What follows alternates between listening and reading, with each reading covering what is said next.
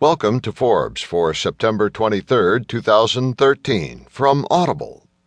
This edition contains seven feature articles.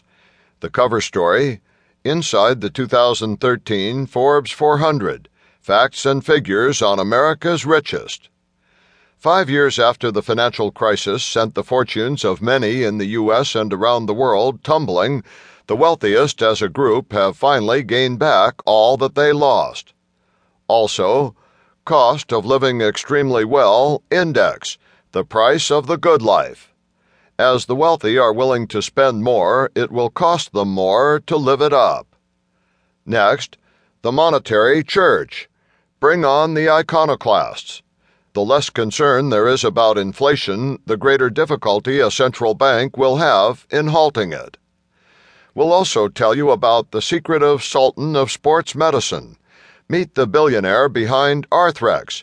The man who powers the world's orthopedic surgeons has built a $2.5 billion fortune by clobbering anyone in his way and punishing anyone who talks about it.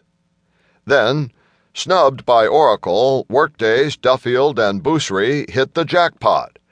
Dave Duffield and Aneel Bhusri lost their old company in an Oracle takeover.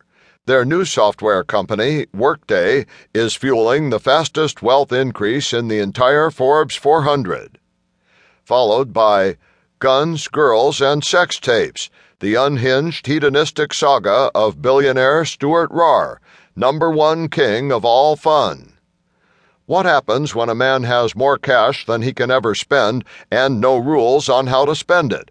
Stewart answer an unhinged hedonistic bender filled with girls, guns, sex tapes, and a lesson in whether money really can buy happiness. And in our final story, Superman's bicycle. The specialized turbo has a battery and a motor that turn your efforts into Superman.